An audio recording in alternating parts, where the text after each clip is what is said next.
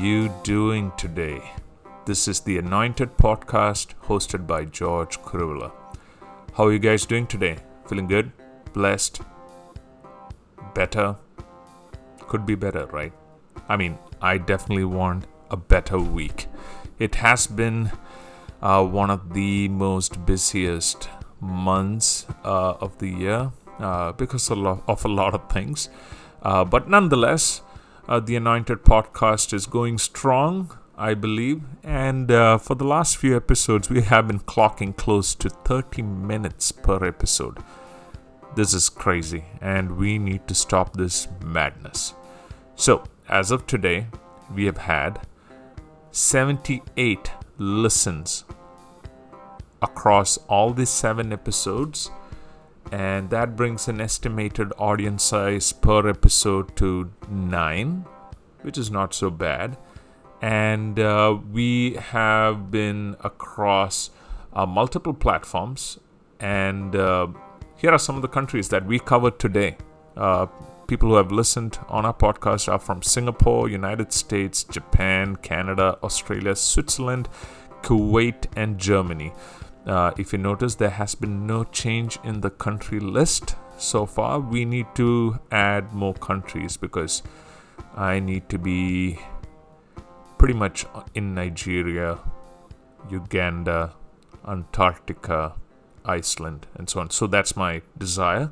And we are on multiple platforms, seven to be exact. It's on Anchor, Apple Podcast, Google Podcast, Spotify, Breaker, Pocket Cast, and Radio Public.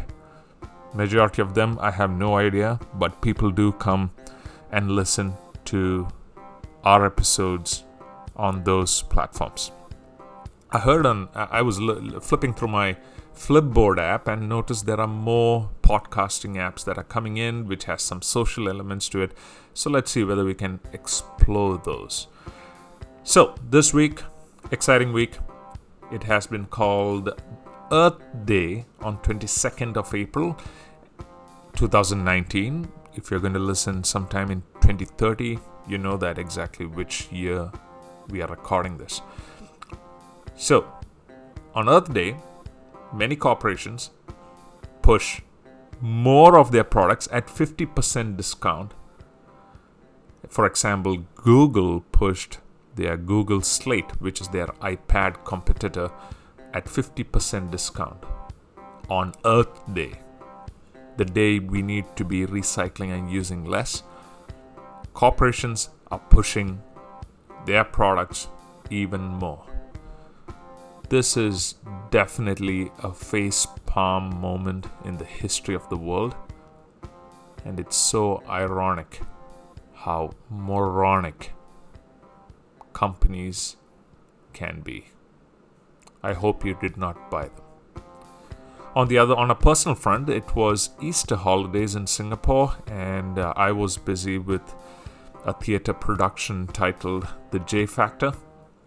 Uh, we had three shows, and after three months of rehearsals, uh, it went well. There were really rave reviews, and people loved the story. People loved what I did on stage and uh, because of that i feel hashtag blessed.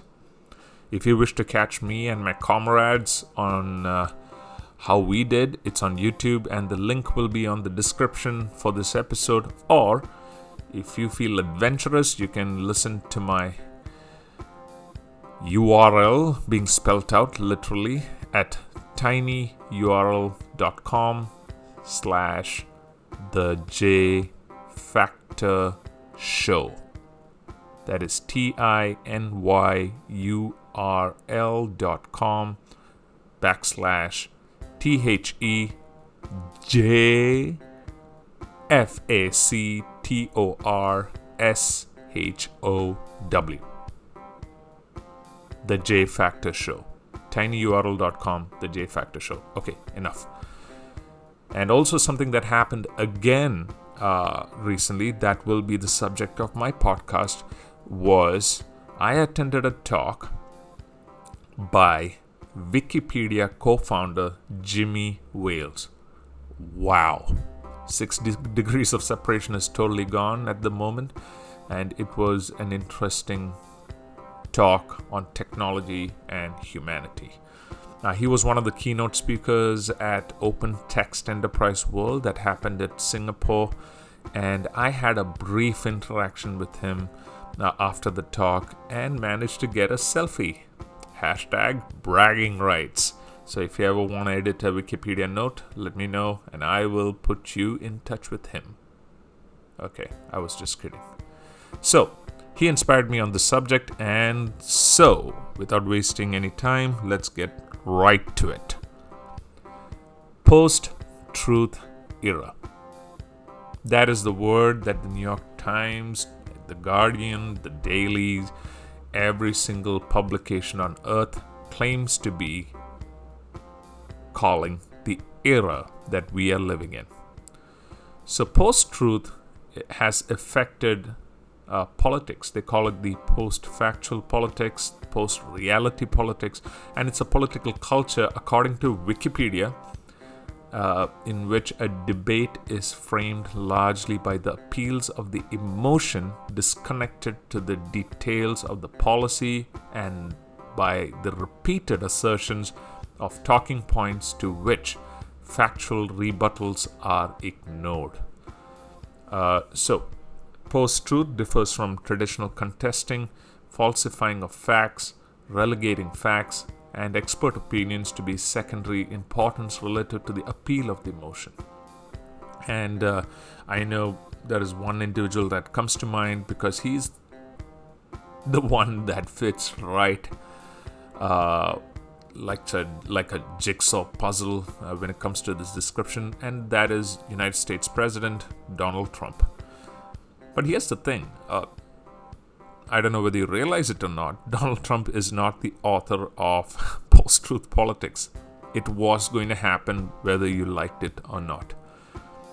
As of 2018, political commentators has identified post-truth politics as an ascendant in many nations, not only United States, United Kingdom, Russia, India, and Brazil, among other things. And the areas of other areas of debates have been driven by the combination of 24 hour news cycles, false balance in news reporting, and increasing ubiquity of social media. In 2016, Post Truth was chosen as the word of the year in, in the Oxford dictionary uh, due to the prevalence in the context of that year's Brexit referendum, media coverage of the US presidential election. So there are a couple of key drivers that led to this, and uh, and one of the major factors is definitely technology. But after, if technology is just as technology is just in every single aspect of our daily lives, uh, it's how technology was weaponized uh, in different industries that led to the uh, era of post-truth uh, politics or the post-truth era. One of the major ones were major news news outlets, and uh, those uh, were the ones like the CCTV News, uh, the the RT, the Voice of America, CNN, Fox, and that uh, that led to very biased news reporting. And once you mix that with advertising and algorithms, everything gets messed up. And as of 2016, trust in mainstream media in the US hit historical lows. And that is when you started, you might have started noticing that Donald Trump started type calling every every news outlet out there hashtag face new, fake news and except for Fox News. Uh, he called every publication out there, the New York Times, CNN, uh, were all called fake news. And you may have also noticed one of my favorite news networks was CNN.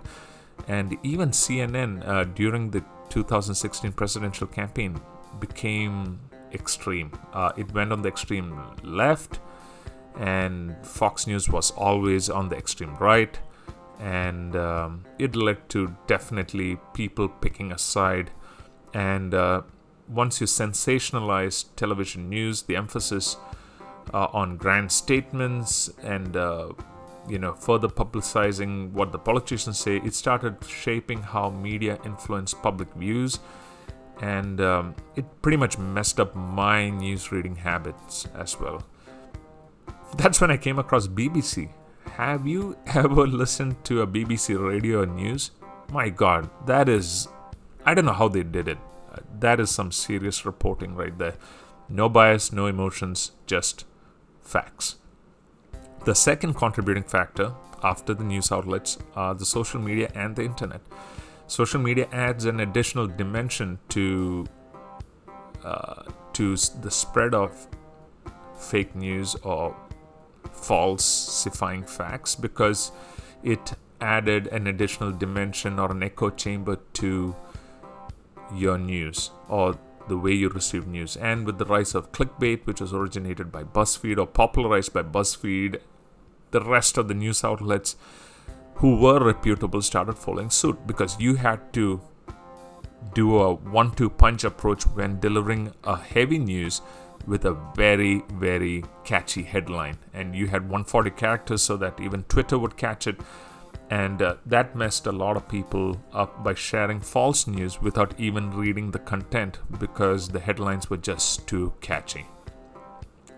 On top of that, technology played a huge role because Facebook and YouTube algorithms enabled confirmation bias by enabling the tendency for you to search for, interpret, favor, and recall information in a way that confirms one's pre existing beliefs or hypothesis. Uh, hypothesis. And uh, this is one of the uh, issues here because many of the people who had biases in private, uh, you soon saw their behaviors on YouTube became one of the algorithms or the factors at which news got hashtag or quote unquote personalized and people stopped seeing what the other side of the debate had to say. It pretty much reinforced uh, their bad behavior or the right behavior, and which leading again to the extremes. The third main factor was polarized political culture. Today, culture demands your side, and if you are not on the left or right, uh, you're pretty much out of the game. And uh, if someone uh, has no views or a mixed views or a very balanced view, they are either categorized as a left leaning or a right leaning, and balance was never part of the equation.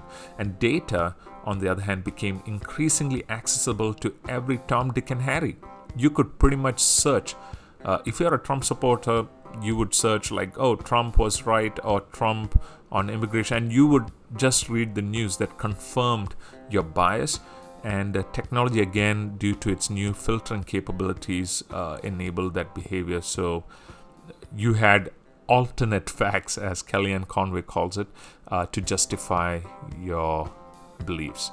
And your and many people's obsession obsession with data and statistics again filtered uh, the debates, the speeches, and it was filled with snippets of information, so called facts, uh, which misconstrued uh, a lot of uh, facts, falsified information, and uh, it did not even con- uh, contain the full picture, but in fact, they just show you a snippet or part of the picture, and uh, it would lead to terrible behavior that followed suit. So, governments were pulled down, elections started getting, you know, unpredictable.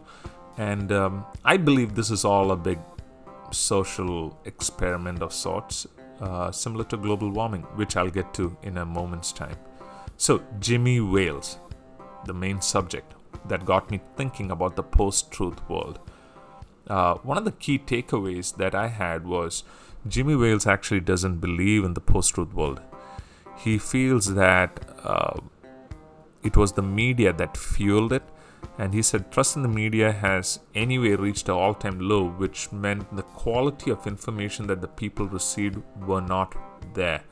And uh, when it happened the election of Donald Trump did not help matters and his constant attack on the media became the crux and became problematic.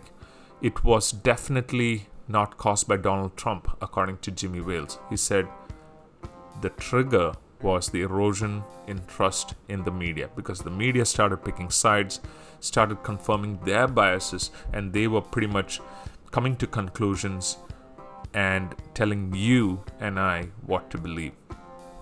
Uh, and uh, one of the key portions that needed uh, attention was the way around how news outlets were getting their resources from or their money from. And one of the key avenues that newspapers or news outlets got their money from were from advertising. And the advertising model was a destructive model in terms of the quality of journalism because they incentivized all the wrong things catchy headlines, uh, clickbaity news, and uh, New York Times found it hard to survive. So they went on a subscription model and they managed to get 1.8 million subscribers in 12 months' time. And he feels, uh, this is Jimmy Wales, feels this is a powerful insight into which how he believes we can bring the news and the quality of journalism back on track. Uh, where people pay for quality news and the newspapers deliver on quality and reporting rather than adding their biases to the news. So, this led him to uh, actually uh, pioneer or find or found uh, a new website called the Wiki Tribune, uh, which is a news outlet written by journalists, by journalists, and it's going to be factual and it's going to follow the model that Wikipedia is known for. Uh, if you go to the Wiki Tribune website or the app, it's a far cry in comparison to Wikipedia. It's just getting started, but it is an earnest approach to the truth. Uh, people do care the, about the facts, according to Jimmy Wales, and they might have been cynical and exhausted by the state of political discourse. Um, uh, but on the other hand, uh, he says there is hope and uh, that is one of the main reasons why uh, he believes that Wiki Tribune can add uh, to the uh, to the plethora of news outlets that has gone rogue and uh, build a quality website that can build um, uh, something that is sustainable, that is powered by the people, and because of New York Times, he believes that people would contribute to uh, Wiki Tribune as well, uh, monetarily as well, to upheld, uphold uh, quality news. Uh, so, this is one of the things that blew my mind.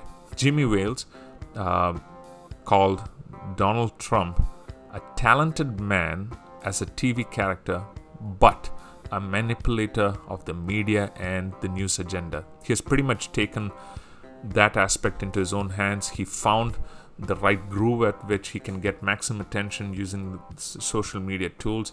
And he played the entire world. And uh, and he says by exposing this perversion of the media he kind of gives Donald Trump credit for that. Because he kind of exposed the fragile nature of the news media and humanity as a whole. And he says but he feels that uh, the truth will eventually catch up when it comes to 2020 election. And you, one thing you'll realize throughout his talk is he's extremely optimistic and he sounds balanced. Uh, nonetheless he said uh, one thing i noticed was even though jimmy wales sound balanced his response to trump was not good. Because he pretty much if i sum up to the whole thing. He disagrees with everything Trump does all the time, and he gets very emotional uh, when he says it. Not like he's crying, but he's angered by the state of affairs in the world. Uh, on top of that, with what Donald Trump fanning the fuel, uh, fanning the fire uh, or the flames.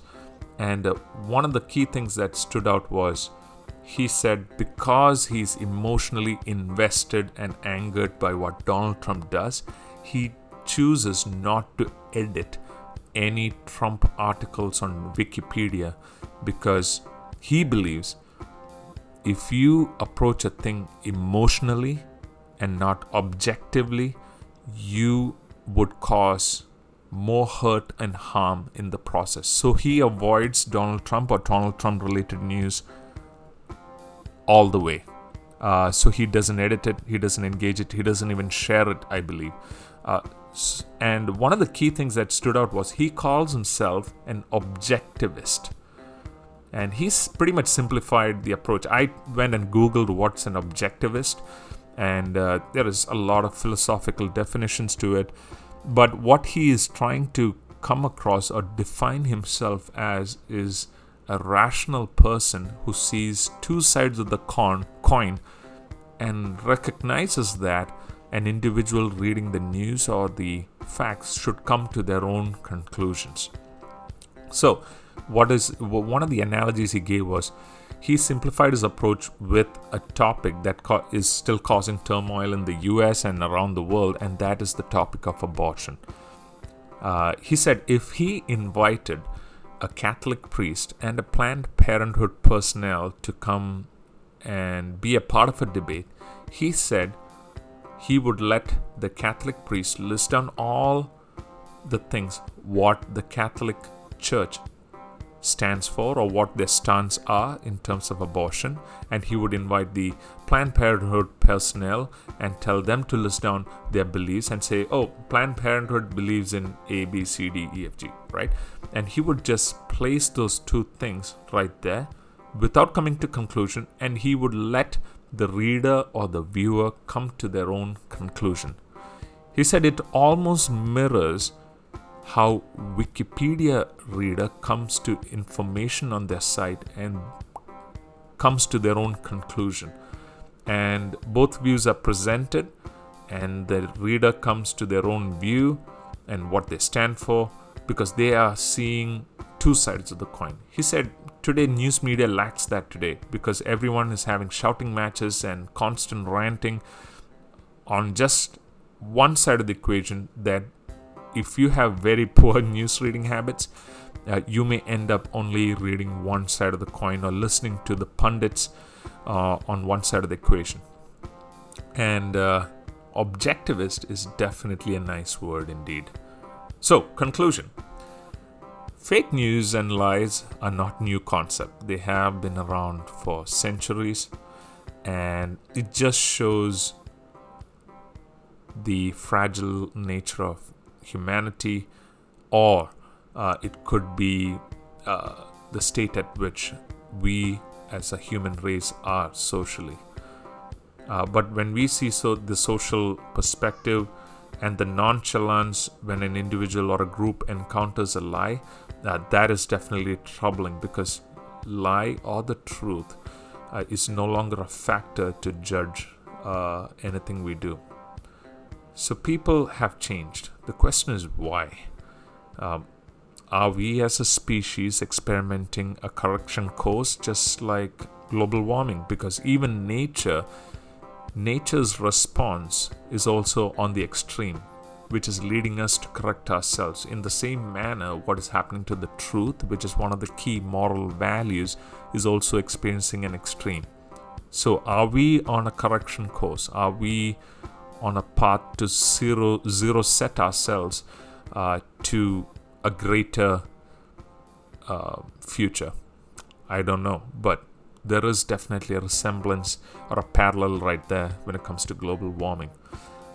The question is what is the truth in a self obsessed, egocentric world when everything is about me and I and a purpose driven, and some say it is how we look at the truth or the fact.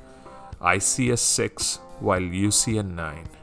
Hence, both are encountering the truth from a different perspective. The question is can we still be civil about it while we disagree on the facts?